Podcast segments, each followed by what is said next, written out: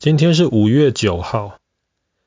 我问你哦，如果今天你想把一些消息传递给你的朋友，可是你又不想让别人知道的话，你觉得该怎么办？嗯，就是在 Playtone 的时候直接跟他们讲。嗯，直接跟他们讲。我是写一些信，把那些信在 Cloud 的时候给他们。哦，可是有时候哦。有时候你没有办法直接给那个人，那你可能需要经过其他人来帮你传那个信，但是你又不想让别人看到的话，这个时候有一个很好的选择，就是把它变成密码。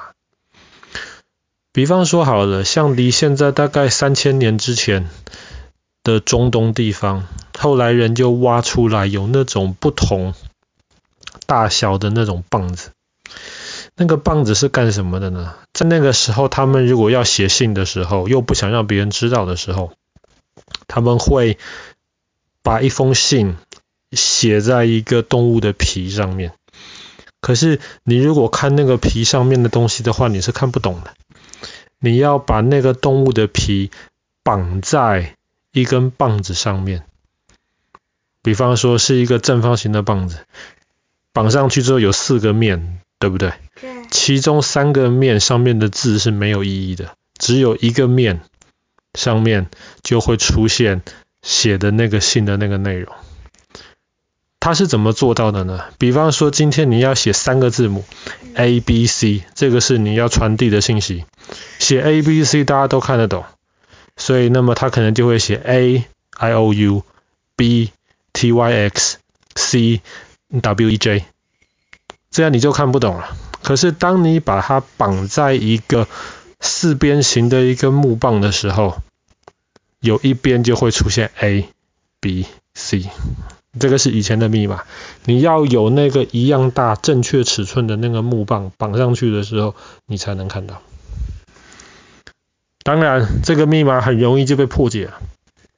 所以后来人又发明出很多种不同的密码。比方说好了。有一种的密码就是，我们就约好，A 就是一，B 就是二，C 就是三。我要写 A B C 的时候，我就写一二三给你。对啊，我我只是会这么。对，或者是说，比方说，我们不一定用一二三，那我们可以把 A 变成 T，B 变成 C，把 C 变成 Y。所以我要写 A B C 的时候，就会变成 T C Y。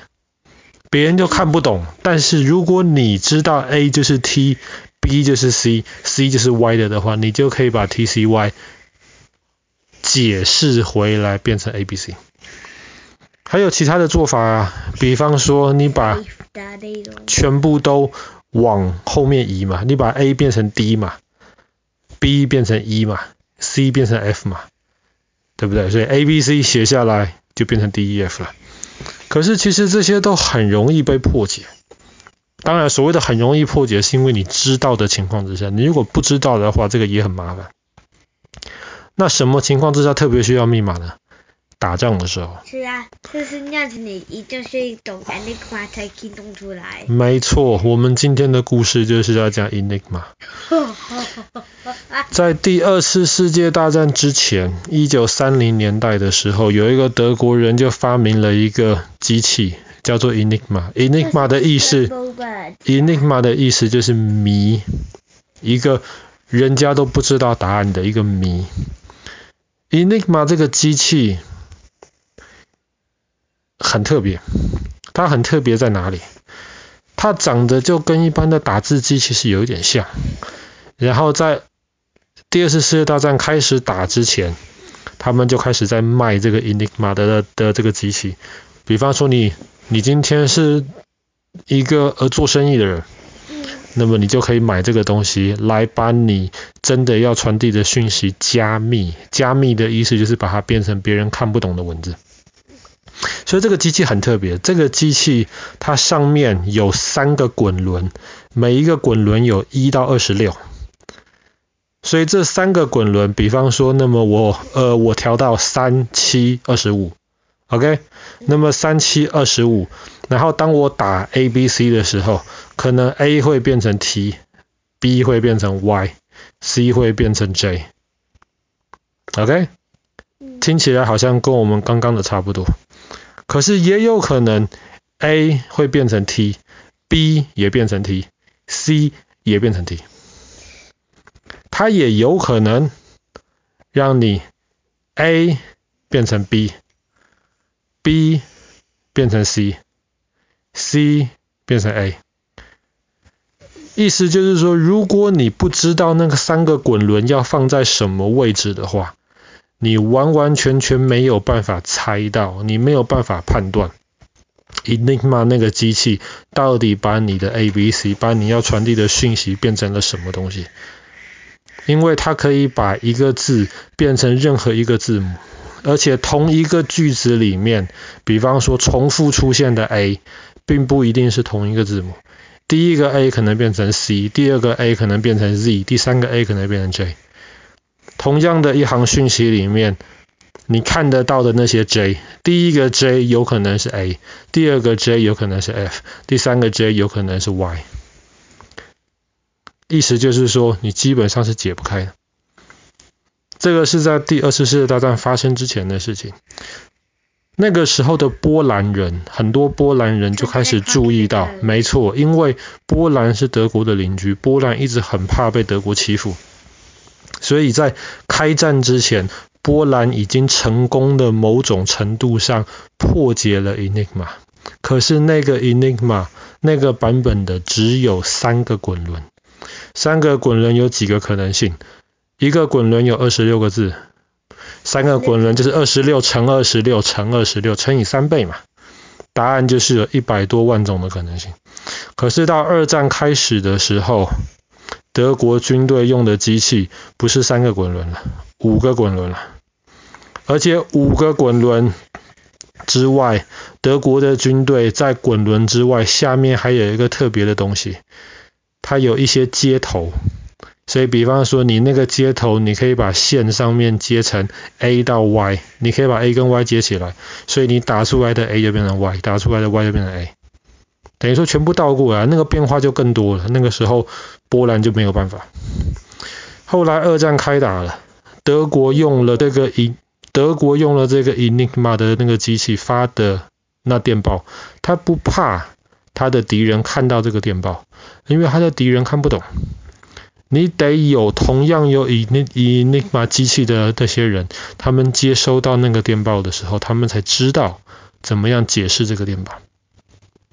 可是，在一九四一年的今天，五月九号，那个时候英国打沉了一艘潜水艇。很幸运的，英国在潜水艇上面发现了一台 Enigma 的这个密码机，他们还发现了一个密码表。那个密码表上面就告诉你每一天一。一个月三十天，每一天它上面那些滚轮会用的那个字母，那个时候英国就开始研究了，到底要怎么破解 Enigma 这个东西。可是英国很快就发现了，他们的那个机器是对的，没有错。那个密码表每三十天就会换一次，意思就是说，他们如果破解了，他一一个月之后又换了一批了，他们又不能破解了。那个时候该怎么办呢？那时候英国有一个数学天才，他也被认为是电脑的最有贡献的人之一，他叫做阿伦·图灵。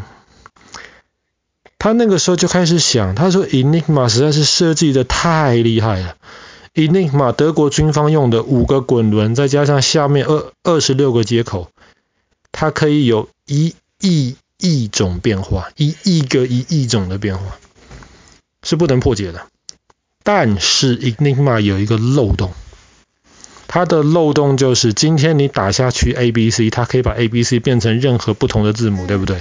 但是唯一的漏洞就是 A 打下去不会出现 A，B 打下去不会出现 B，C 打下去不会出现 C，它不会出现自己原来那个真正的字母。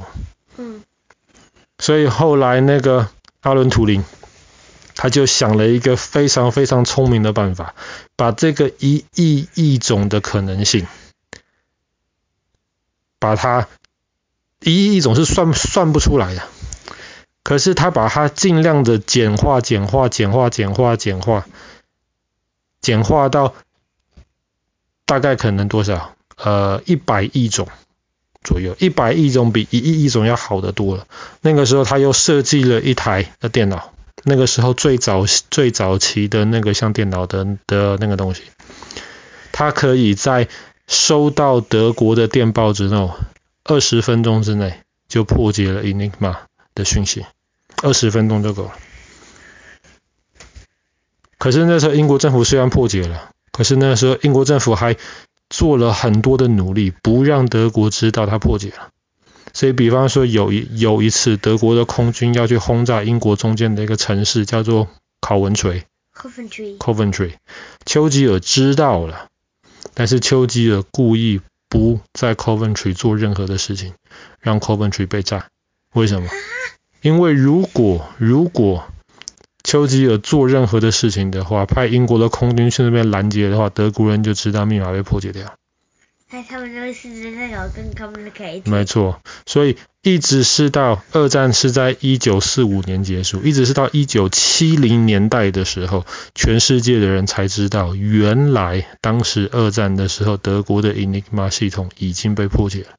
可是是到几十年之后，大家才知道。那么破解这个有什么好处呢？目前绝大多数的历史学家都认为，因为顺利的破解了德国的密码系统，战争早了两年结束。二战死了不早了两年结束，就是不知道救了多少人的生命。所以学学学数学是有用的，不要说数学好像一点一点用都没有。现在密码这种东西用的越来越多。数学的重要性其实也是越来越大。好了，我们今天故事就讲到这边了。在一九四一年的今天，英国人在潜水艇里面找到了 Enigma 跟他那一个月的密码表，后来才能够破解这个密码，找了两年结束第二次世界大战。